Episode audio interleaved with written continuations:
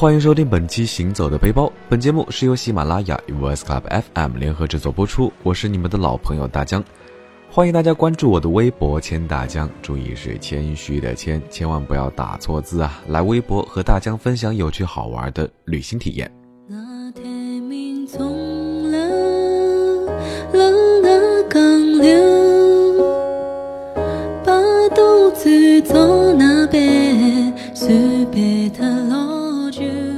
那前些日子呢，大江一个出国好几年的朋友，趁着假期回国了一趟。回来的第一件事儿就是去他长大的黄浦区转悠转悠。在车上呢，他看着窗外，不禁是感慨时光变迁，物是人非。曾经每天放学都要光顾的盐酥鸡摊子呢，早就不知道搬到哪里去了。双休日补完课，中午一定要去的那家文庙菜饭店呢，也早已不是原来的老板。他手指伸向窗外，问我：“哎。”对了，我小时候看过那里爆破，那里不是十六铺吗？那就再去看看呗。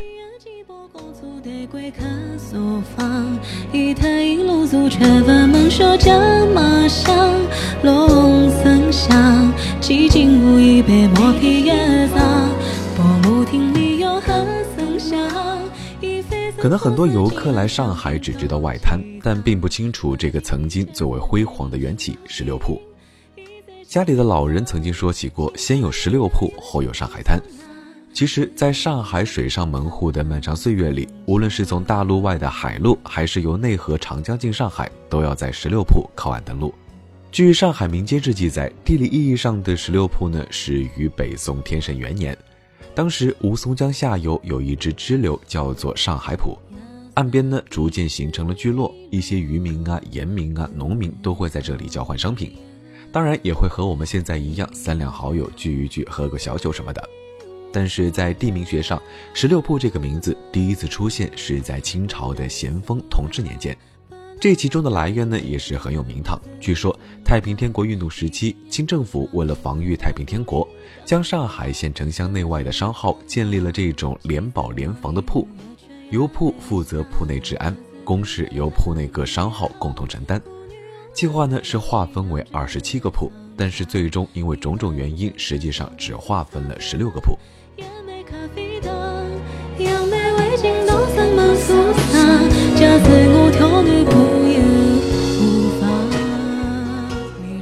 十六铺顾名思义就是第十六个铺，是当时最大的铺。十六铺兴旺发达，许多商店呢都在这里云集，银楼啊、药材啊、丝绸、棉布等商号鳞次栉比。但是很遗憾的是呢，在抗日战争期间，十六铺的商业闹市大多被摧毁，损失惨重。直到新中国成立，十六铺码头被收归国有。一九五二年正式定名为十六铺码头，十六铺商业才慢慢的恢复。据老一辈的回忆呢，上世纪七八十年代是这里的鼎盛时期，每天有几十个航班进出。每天早上这船一开舱呢，人们就好像潮水一样涌向甲板，还有很多人推着自行车或者是助动车。随着城市建设和交通方式的飞跃式发展呢，我们的出行方式逐渐转向了路面或者是轨道交通。这在上海滩上上演了数百年的码头风云呢，终于还是落下了帷幕。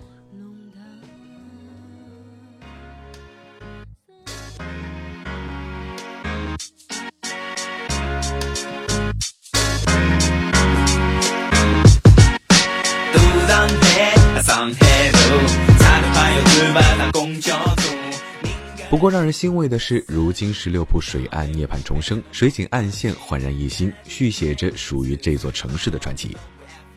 在万国建筑群和浦西世博滨江的黄金水道中间，全新的十六铺以一个 S 型弯道的姿态盘踞在这里。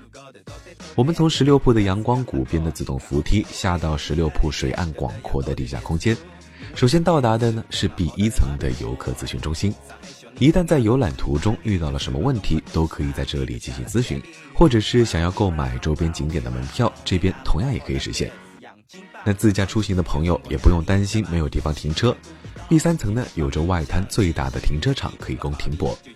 如果你是跟团来的，大巴会停在第二层。想要直奔上海迪士尼乐园的话呢，可以在这里换成直达迪士尼的旅游专线，车程全程约一个小时。下车后呢，只需要步行三五分钟就能入园。或者你喜欢亲自用双脚亲近这座城市的话呢，从这里可以作为徒步游上海的起点，也是非常不错的选择。跟着蓝色的路标一直走，可以轻松抵达 BFC 外滩金融中心，或者是深入豫园老城乡的城市腹地。如果不想花太多体力在路程上呢，bus tour 就再合适不过了。十六铺水岸的沿街处呢，有着红线和蓝线的停靠点，两种不同颜色的线路呢，为不同需求的游客规划了不同路线。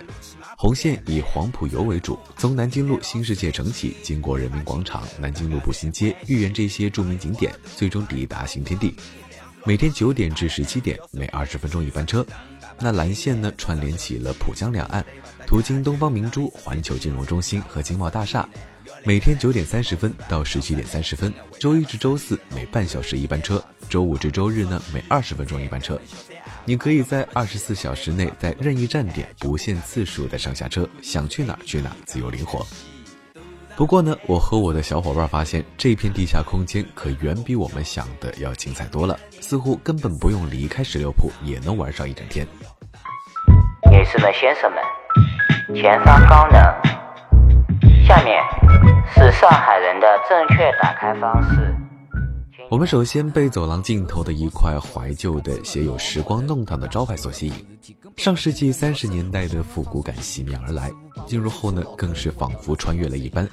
沿途的老式爆米花机、擦皮鞋摊、麻将室、黄包车，还有时不时传出的栀子花、白兰花的吆喝声，甚至连包租婆收租、巡捕房枪战等影视剧才看得到的场景，也通过特效一一呈现在眼前。小姑娘们呢，也可以尽情自拍。要是像我们一样两个大老爷们儿不好意思在大庭广众之下自拍的话呢，可以在上海老照相馆里透过时光魔镜，以各种时光穿梭的方式进行神奇的影像摄影，留下影像。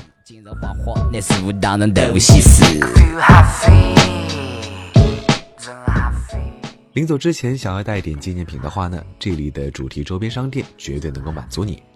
香香国妆里的雪花膏，时光旗袍里风姿绰约的旗袍装，女性朋友们呢，下一秒好像就立马能够变身成为上海滩里的冯程程。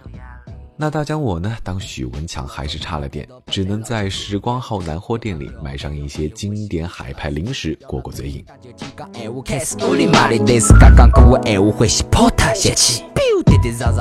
之后呢，我们就前往另一处异度空间——上海外滩星空艺术馆。之前就有看过朋友圈里很多小伙伴各种神奇的反自然摆拍。没想到那些有趣的照片都是在这里拍的。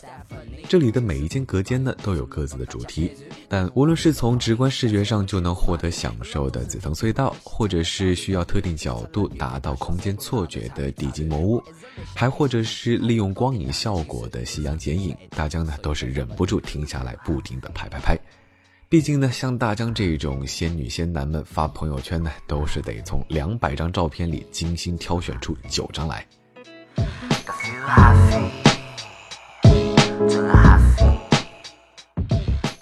其实这里的娱乐项目呢，可是远不止这些，像密室迷或者是盗墓笔记迷、迷窟、咪库真人实景游戏，就是显得非常有吸引力了。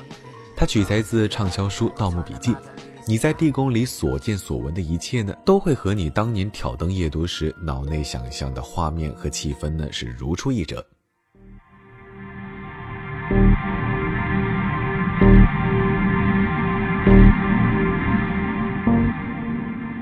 那游玩过后呢，当然得填饱我们的肚子了。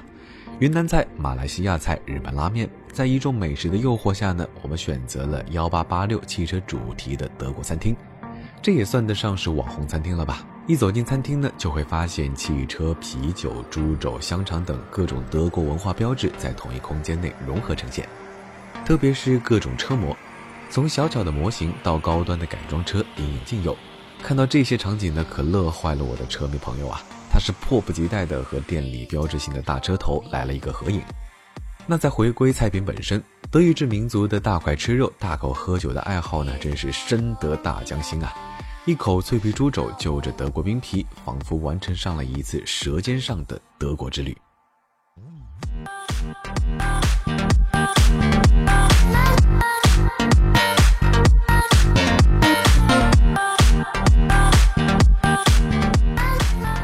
那晚餐过后呢，两岸的灯光是熠熠生辉，城市的繁华面貌在夜幕降临之后依然闪烁。我们俩选择了平时不怎么有机会搭乘的游轮，站在观景台上，晚风袭来，轮船驶过的声音，船上的游客们手中是不停按下的快门声，似乎还夹杂着岸上传来的嘈杂声。眼前的浦江西岸呢，是一幢幢风格迥异、充满浓郁异国色彩的万国建筑；浦东东岸呢，是一幢幢拔地而起、高耸云间的现代建筑，两岸相映成辉，勾勒出夜上海的晚间风姿。我的朋友也是感慨说：“还是这里好。”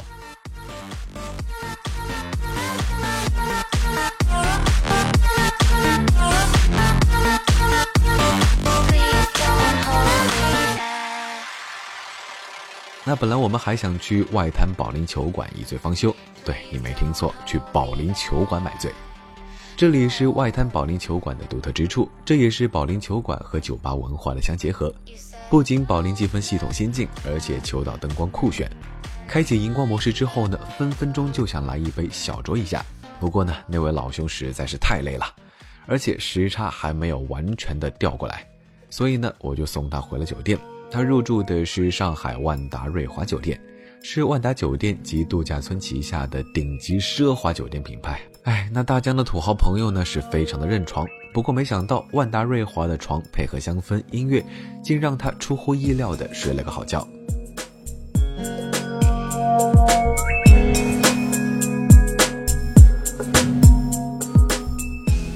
那其实对于外地来上海游玩的游客来说呢，不想马虎的住宿，或者是留了足够的预算想在住上奢侈一把的话呢，大疆还是向大家推荐两家附近的酒店，分别是英迪格酒店和滨江新景大酒店。那凭有效高铁或者是动车票入住上海外滩英迪格酒店的话呢，还可以抵一部分的住宿费。